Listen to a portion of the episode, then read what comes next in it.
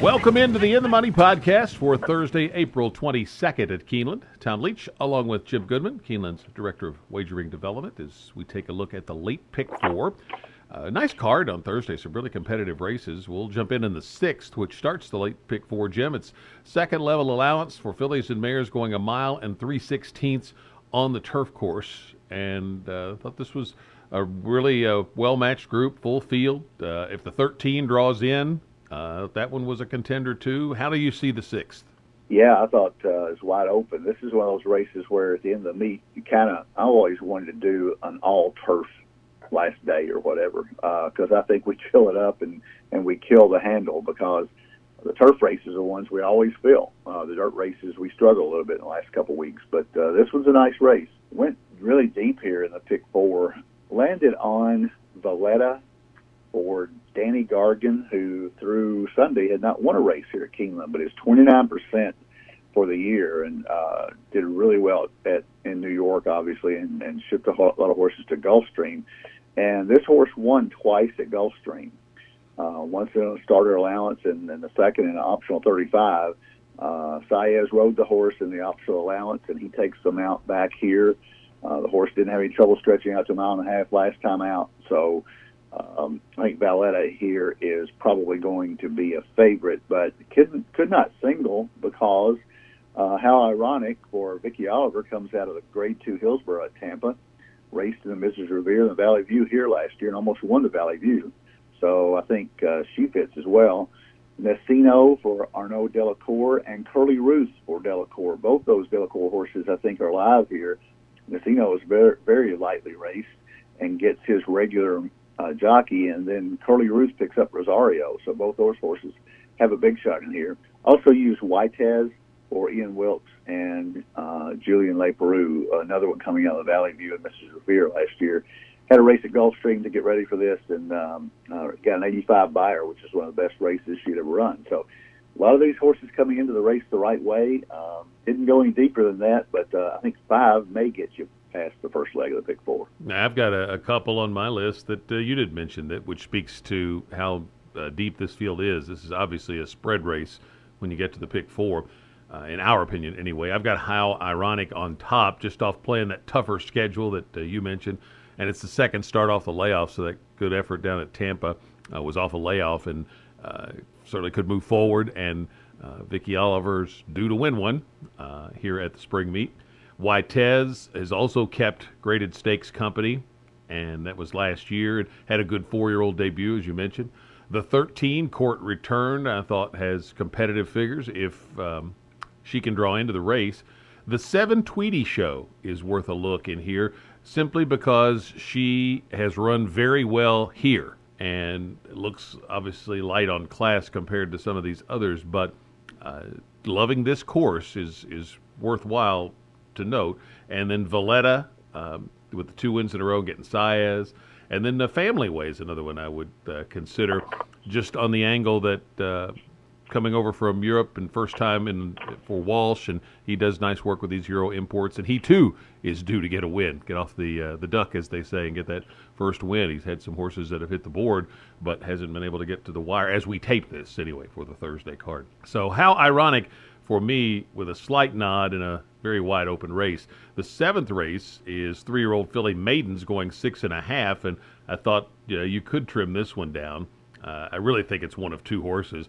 I ended up on Stand By You, who shipped in from Penn National for Todd Beatty last time on the opening weekend, and that, that took a lot of money. It was something like 10 or 12 to 1 on the morning line and got bet down to around favoritism and then had a horrible start and turning for home was dead last and got up for third, uh, beaten I think less than two.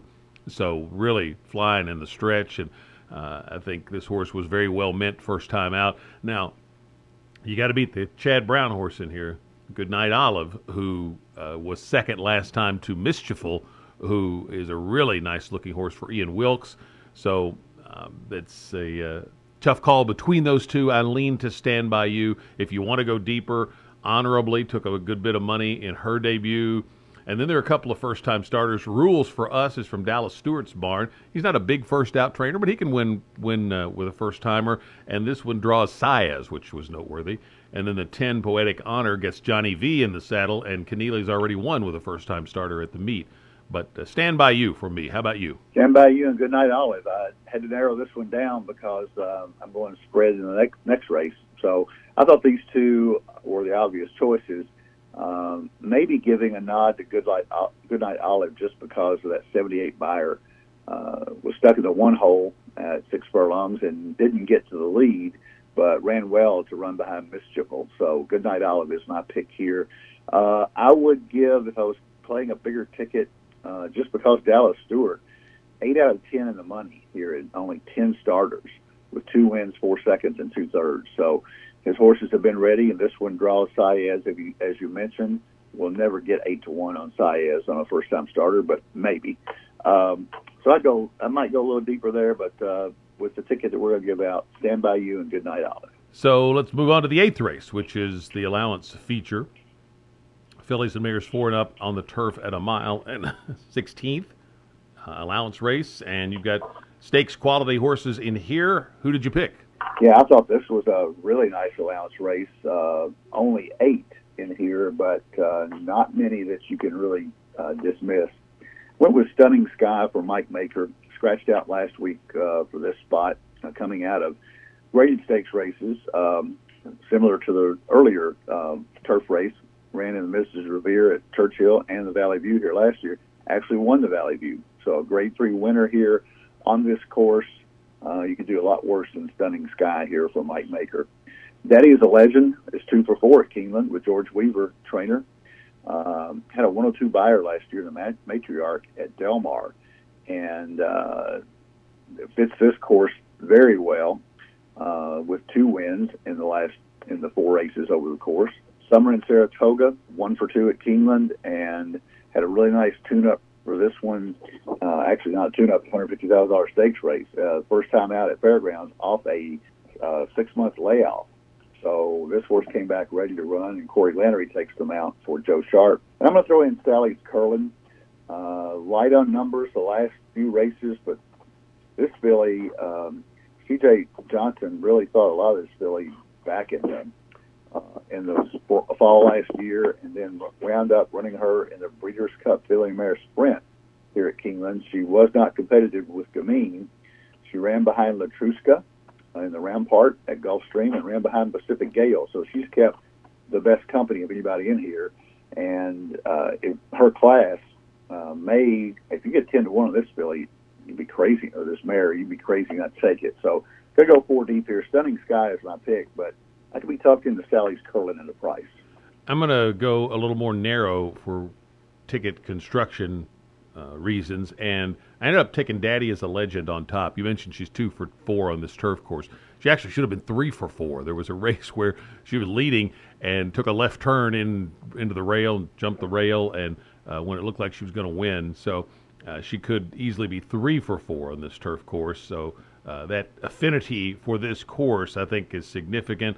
She's got a lot of back class, uh, so I think uh, she could win this. Uh, showing up in in uh, this spot, you know, getting getting her at Keeneland, I think uh, suggests that uh, she's ready. Stunning Sky, I think, is definitely the one to beat. Won the Grade Three here last fall that you mentioned, and I think for for Maker, she's well spotted here. So I think one of those two wins it. I you know, if I had a, wanted to go to a bigger budget, I would use Summer in Saratoga and probably Temple City Terror too.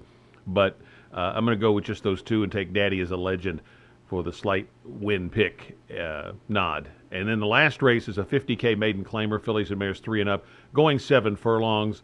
Uh, I took Lady Frosted, uh, cutting back in distance, dropping out a straight maiden company. Uh, the 10 for Ben Colebrook is a first time starter. He's won with a first time starter. It's Enchanted Island, um, and his barn's been doing really well. The six Coal Shaft dropping out of straight maiden company. That's always a significant drop from straight maidens to maiden claiming. Happy Life, um, second race over this track. Uh, that's a help for that one for Zito. And then Village Queen has speed and drops out of straight maiden company. So I'm going to go five deep in here Uh, didn't really have a strong opinion, obviously. Lady Frosted for the win. How about you? We've got different ticket constructions. I only went too deep here, and I thought Lady Frosted and Coal Coleshaft were the two standouts in here. Uh, Coleshaft, in particular, for Danny Gargan, again, it's not won here at the meet through Sunday, but uh, this um, filly almost won at Aqueduct at a mile, two back, in a maiden special weight, only got beat ahead, and then comes back as the favorite uh, and catches a muddy track and, and really uh, dropped 20 Beyer points. But if she runs back to the 62, uh, that's going to be right there for this level. And then Lady Frosted is run a 60, 61, 61, very consistent, but dropping out of maiden special weight is probably the right thing to do for this filly for Tom Drury, who's also looking for his first win. So I'm going to stick with those two. Um, you make a good point about the first time starter for Colebrook, but she's hung on the outside of the 10 hole. And uh, happy life for Nick Zito, who's uh, uh, been cold this year, but like to see Nick win one, and that this one would be nice for her. And she's running back uh, actually off just uh, uh, five days, so she didn't get much of that last race. So she came out. She's coming back quickly for Nick Zito. But two and six, Lady Frosted and Coleshaft who I'm going to stick with. So my pick four ticket is going to go uh, deep on the front and back ends, and then uh, lighter in the middle. I've got two, five, six, seven, twelve, thirteen with two four, with one four, with two three six eight ten for sixty dollars. And if court return doesn't draw in in that sixth race, it'll be even a little cheaper. What's your ticket look like? My ticket is five six eight nine twelve with two four, with one four five six with two six. A little bit different construction, but uh, that is a forty dollar ticket. So not too expensive today, but I think you can go narrow in those two races and spread in the other two, and uh, you might catch a price. We have one more Keeneland card to analyze for the closing day, uh, which will include a uh, stake, the final stake race of the spring meet, and we'll be back with that in our next edition of the In the Money podcast for KeenelandSelect.com.